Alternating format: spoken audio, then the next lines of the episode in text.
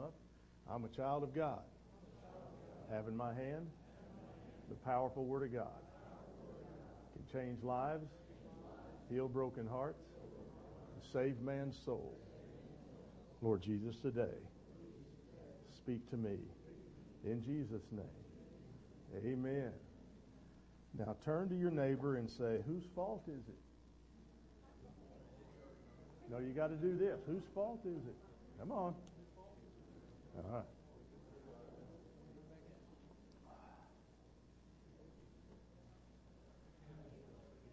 I love America. I make no apology about that. I enjoy the freedoms that this country allows us to have, especially the freedom to worship a true and a living God without restraint. I would like to continue living here if at all possible because I still believe the United States is the greatest country on the face of the earth. But I reserve the right to change my mind about that matter. The same way that God can change his mind. I love America, but I don't have to like the direction she's heading in. Might our country actually be facing God's judgment for its offenses against Almighty God? And if so, who's at fault? We live in a time when it's easy to point a finger, isn't it? I've discovered over the last several years that uh, anything that I have that's a problem can be attributed to George Bush. Every problem I have faced in my life is George Bush's fault. In fact, I found out Friday that I have a gas leak on top of my gas tank of my car. George Bush's fault. George Bush's fault. I believe terrorism is a great threat to the United States, but it's not our greatest threat. Oh, I know we have powerful enemies around the world, and the most, but the most powerful are really much closer and much nearer than we think. Evil exists, seems to be growing, but it may not be concentrated in the part of the world that we think. I believe America's greatest threat is not from without, but from within. We are our enemy, and I am convinced that God is generally displeased with us as a nation. He's assigning blame for sin, and we need to answer. In Micah chapter 3 is where we're going to spend some time this morning. Book of Micah is a great one. He's a prophet. And what he's teaching in this Old Testament book sure fits us today. He wants his nation to know that the God they serve is not only a God of love, mercy, and grace, but also a God of judgment. And though God would rather bless and demonstrate love and continue to extend grace and mercy, there does come a time because of sin and rebellion that God's patience is exhausted. Much like a parent with children who continually disobey. Your patience runs thin, does it not, mom and dad? You know what I'm talking about. It's when they you ask them and you ask them and you plead with them and you plead with them and they look at you and they look at you like you're a wild-eyed crazy person and they don't seem to respond at all until your blood pressure is about to burst through your head and the veins on your neck are the size of Mount Gibraltar. And your voice is so cracking so much from yelling so loudly. And they look at you and go oh, okay. Oh, okay. You just had to tell me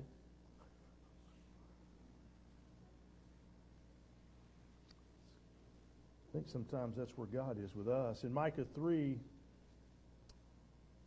the prophet lays it out for us pretty clear. Eventually, God will give a nation or any individual what they're demanding.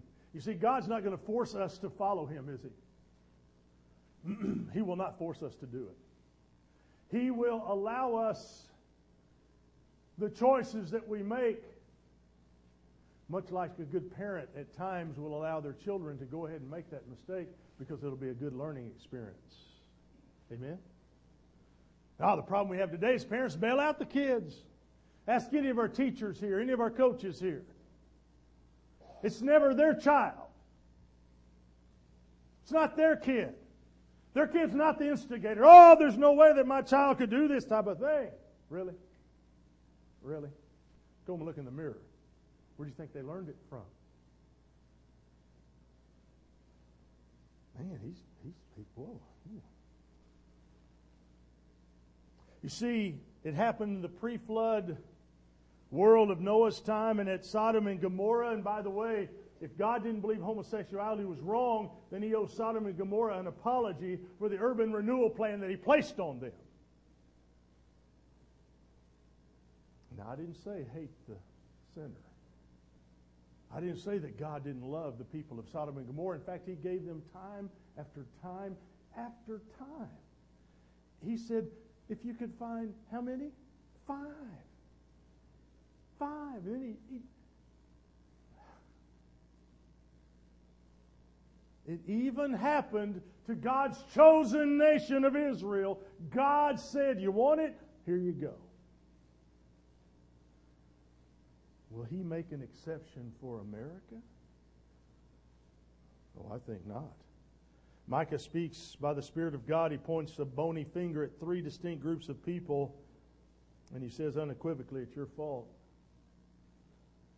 He desperately, Micah desperately wants the people to understand that God, who loves sinners, still hates sin.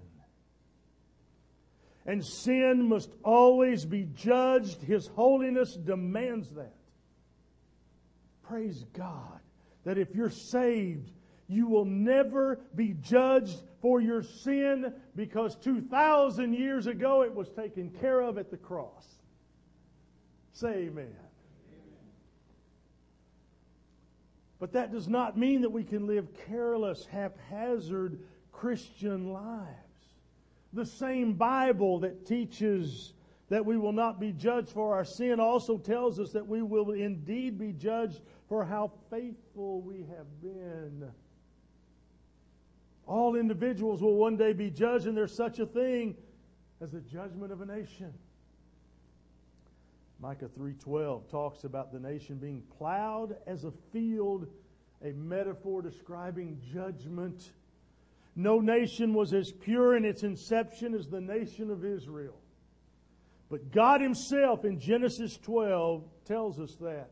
And yet, and yet, even Israel went corrupt and the vast majority of the people ignorant or indifferent concerning that corruption. And for that reason, the prophets of judgment came along, like Micah, calling the people to repentance and making the people aware that the God who would rather bless will also blast them with his mighty hand. I'm optimistic about our nation's possibilities for the future, but I think we should be realistic. And part of loving America is wanting to save it from a corruption that most people are seemingly ignorant of, or at least indifferent to. When the leaders of our land promote evil over goodness and holiness, we're in trouble. We're in trouble. I don't know where you stand on the abortion issue, but I know this one thing that my little grandson, at the moment of conception, was alive. And nine months later, well, almost nine months later, he said, Here I am. And he didn't wait around to come in. He just said, Here I am. And I didn't see a blob of nothingness laying there on a table. I didn't see my son holding up a blob of nothing. That was developed and living inside his mother.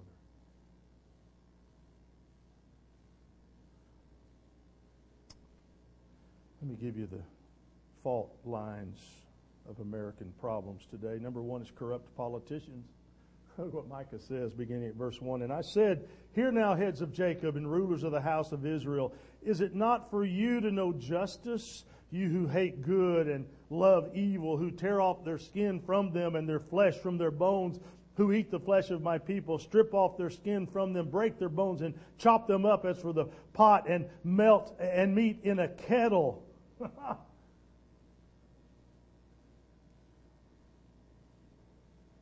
Reminds me of Tom Brokaw years ago had a on NBC had a uh, segment weekly that he called the fleecing of America. Any of you remember that?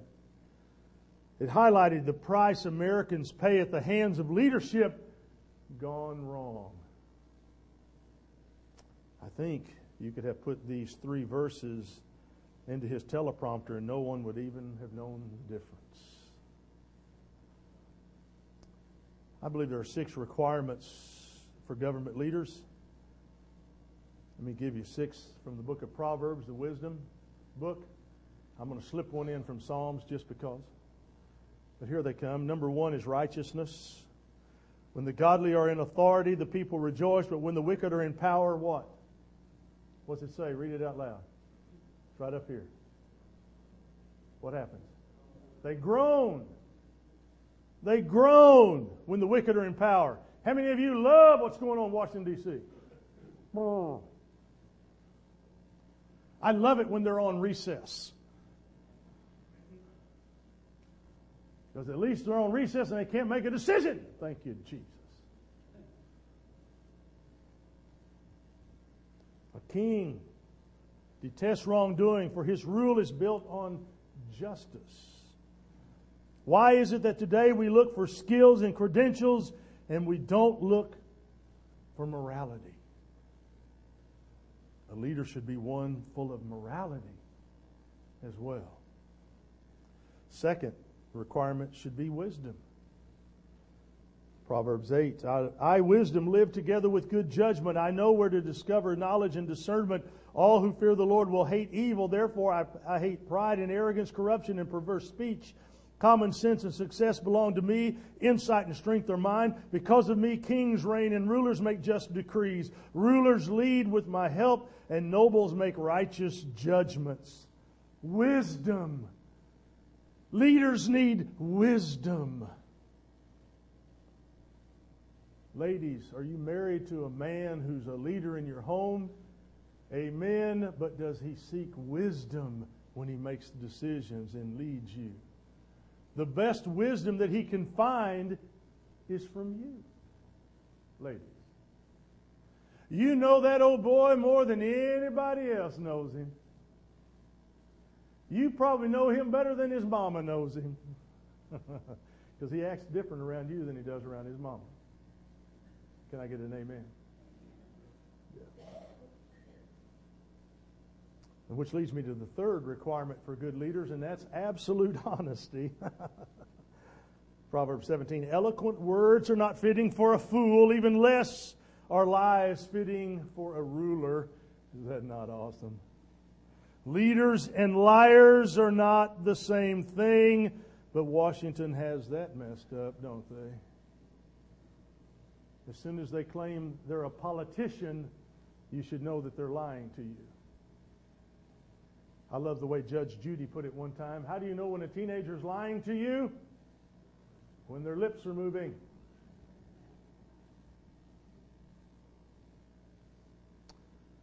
fourth requirement for good leaders, godly leaders, is separation from bad influences.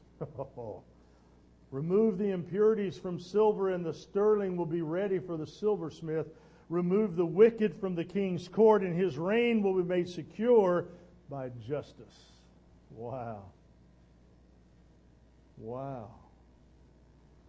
A leader must focus on what is right, not just public opinion or lobbying pressures hold your finger up in the air and wet it down and hold the air and see which way the wind's blowing and that's what you decide? Or do you always decide based on what God tells you in your heart to decide? And if you say you do, then I want to know what God you're following that would cause you to say abortion is okay at any time in a pregnancy. And we have a leader that has said that publicly and lives by it. Number five, personal purity. Don't waste your strength on women and those who ruin kings. Now, why is it always that he picks on women? Don't other men come in and mess up kings also? If a man will not honor his marriage vows, what's he going to do with those piddly little vows of public trust? Oh, I'd stand up and lie to you all day long. Because really it's someone else's fault, is it not? Children get in trouble, what's the first thing they do? Not me. Wasn't me. Not me. Oh, all kinds of excuses, don't they? Except the one that's right. And the one that's right is that I blew it. I, I made a mistake. when my boys were younger, they would get into the cookies. Oreos, they loved Oreos. Oreos do something strange to your mouth. They leave a little black residue all the way around your lips. And it was real easy to figure out who had been in the cookies and who hadn't been in the cookies. Because you lick your lips to get the residue off, and then you bite some more cookies, and guess what? and you just had to laugh. You come in and get mad at them, right? Not me. I no, no, I haven't had any cookies. Okay. Sounds awesome.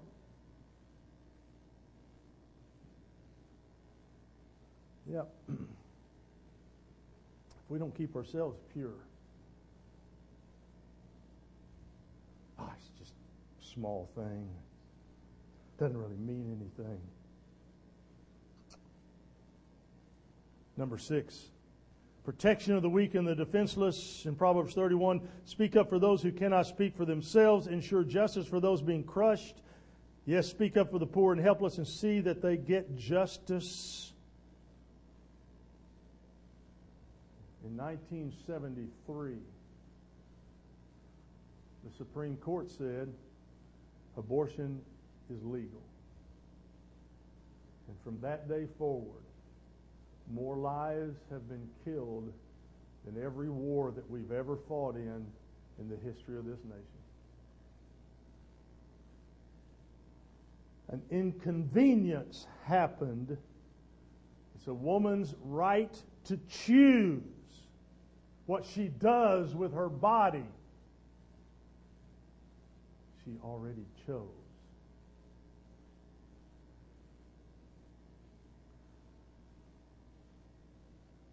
Our president in January, on the anniversary of Roe versus Wade, said it's the great, one of the greatest laws that's ever been passed because now girls have the same options as young men. What did he mean by that? A young man can get a girl pregnant and he can just walk away. She has to, however, bear the child, right? But not with abortion. She doesn't have to sideline her dreams now because she can kill that baby. Like that. Mm-mm-mm-mm-mm. God's going to bless a country whose leaders Stand for that. A leader is to speak for those who cannot speak for themselves and defend those who cannot defend themselves. A biblical leader should stand tall on behalf of the unborn.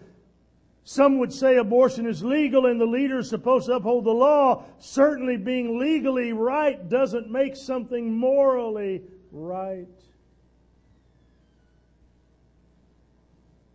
There's going to come a time when you and I, as believers in Almighty God, will have to stand for Him or stand for the laws of the land. Get ready. Get ready. Here's my psalm verse for you Psalm 94 verse 20. Can unjust leaders claim that God is on their side? Leaders whose decrees permit injustice? You say all day long that you're a believer and that you're a Christian, but does your life and your decisions back it up? I should add those who stand for the unborn, but not but turn a blind eye to the poor. That offends God as well. And when Micah warns the people that God's about to judge, he points his first uh, his first uh, finger at the corrupt politician. He says it's your fault. And until we own up to our faults, there's no need for a change. Fault line number two is compromising preachers. Compromising preachers. Look at verse 5, Micah 3. This is what the Lord says You false prophets are leading my people astray. You promise peace for those who give you food, but you declare war on those who refuse to feed you. Should they be preaching peace when judgment's coming? Should preachers be preaching to the offering place, altering messages so they don't offend people? Do we today really need to drag Jesus down to a lower level in an attempt to make him more palatable? Did not Jesus himself say, Come unto me? And, and when a preacher invites someone to Jesus, he must present Jesus in all he is without compromise. All he is.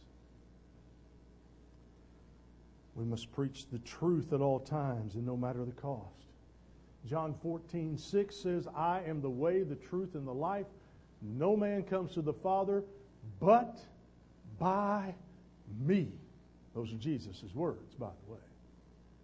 So those preachers who would say, ah, anybody gets to go, ah, it doesn't matter what you believe, they're lying to you. They're lying to you. Because Jesus himself said, you're not going to get there except through me. If you think you can buy your way, hope your way, work your way, good your way, you're in trouble. You're in deeper trouble than you know. Being a preacher, I can talk about preachers. Some are really good, and some are really not so good.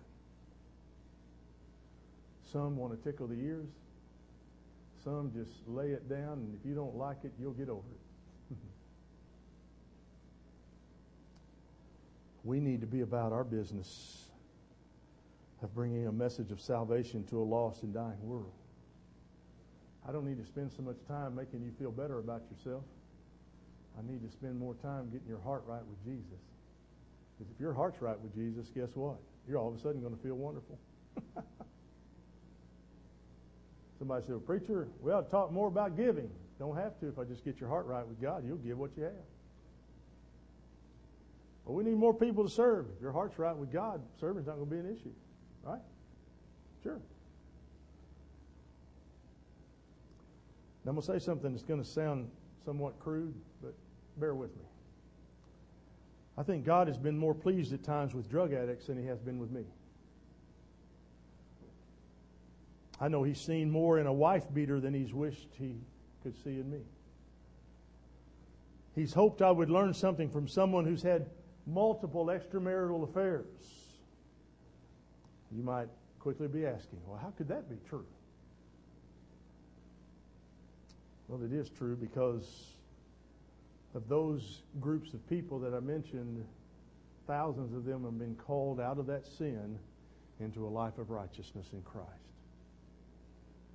And there's so many preachers that are just going through the motions, just saying what they need to say so they can get by one more week, one more Sunday.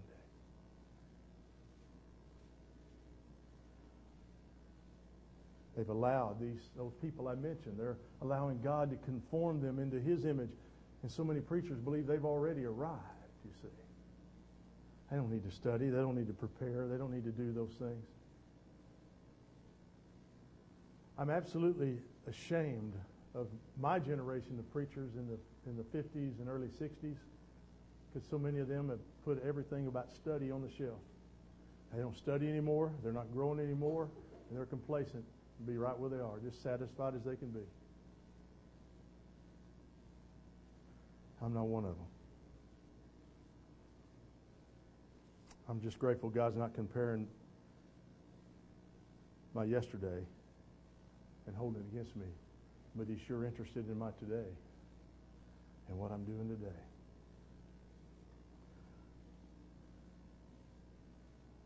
corrupt politicians, compromising preachers, and the third fault line is complacent people. Look at verse 11, Micah 3. You rulers make decisions based on bribes. You priests teach God's laws only for a price.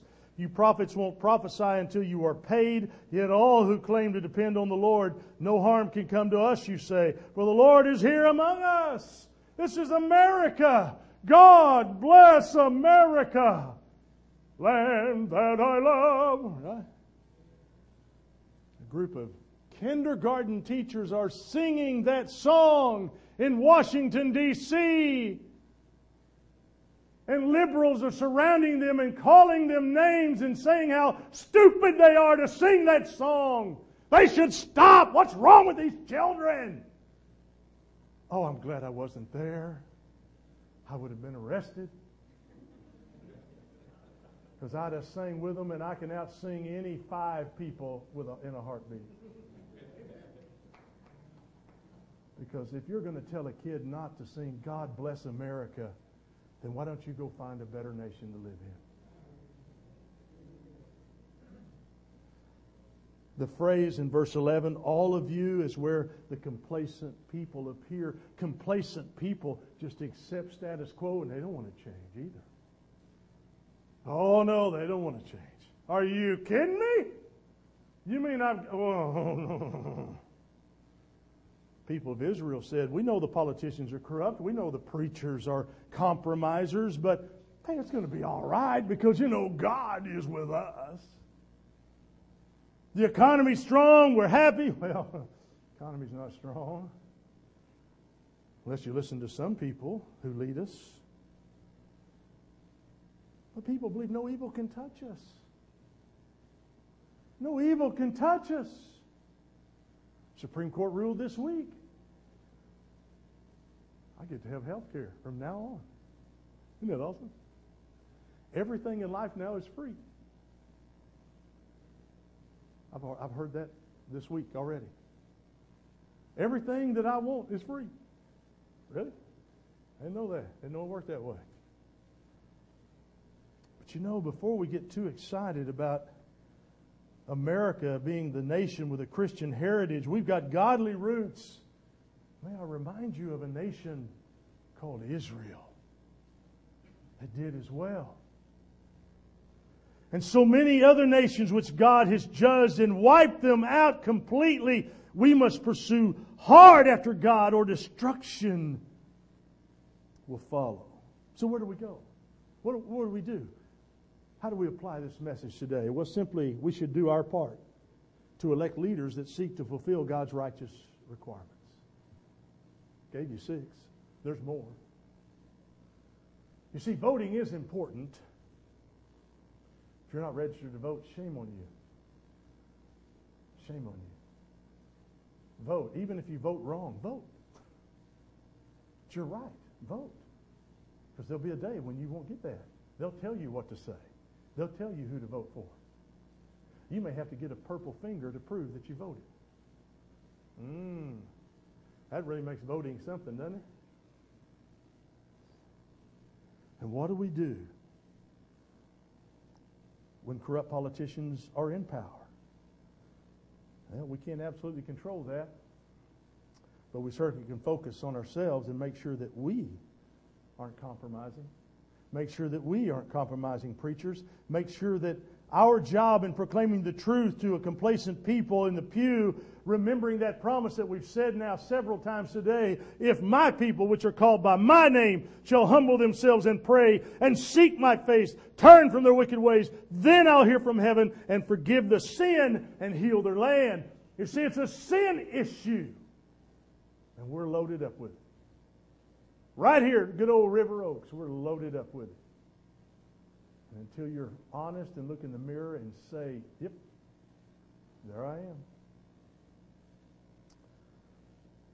I think our nation is in trouble, but I also know that Jesus Christ is the hope of our nation and the hope of the world. I know that. Feel it. He stands as a light for us to follow. His arms of mercy are open to those who will turn from selfishness and evil to Him. Certainly, He extends His own righteousness as a free gift, but our acceptance of that righteousness will certainly be evidenced by a life marked by that righteousness.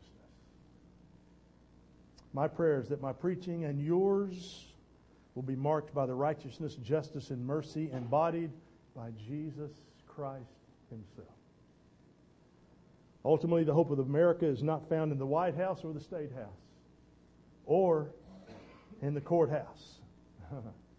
the hope of America is found in God's house, in your house, and in my house. Father, I ask you this morning, as we prepare to sing a song of invitation, that there might be those in this room this morning who would say, you know, preacher, you've hit the nail on the head, and I've been I've not been doing my part. God, I'm praying that they would respond today. God, would they look deep in their soul? Would they see the areas of their life where they need to correct things? And Father, would they see the need to correct those things? And then, Father, would they get about the business of making that correction? God, if they'll seek you, humbly seek you, turn from their wicked ways,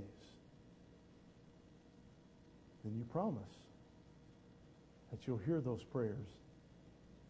You'll heal the sin first, then you'll heal the land. We've got to start today at this church with every person in this church and move from here to our family, from our family to our friends, from our friends to our acquaintances, and from there, let the word get out. But God, if we won't change, if we individually won't make any changes, we're doomed. But our hope is not in politicians. It's not in Washington. It's in your word that's preached at this place every time the doors are open. Taught every time the doors are open. And so those that are hungry and want to learn, may they come. And God, today, would you be real in each of our lives? Would we humble ourselves, seek after you, and then turn from our wicked ways? In Jesus' name.